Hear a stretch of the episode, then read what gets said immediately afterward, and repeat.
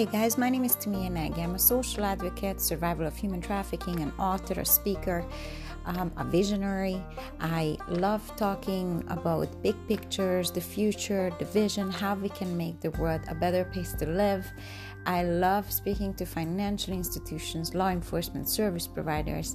I love coming up with new ideas and I love listening to input and suggestions. I also love putting out a little bit of a controversial topic, such as having conversations with the other side, such as the demand, the pimps, and many other interesting stuff. So thank you for tuning in and hope to, you know, connect with you on my next podcast.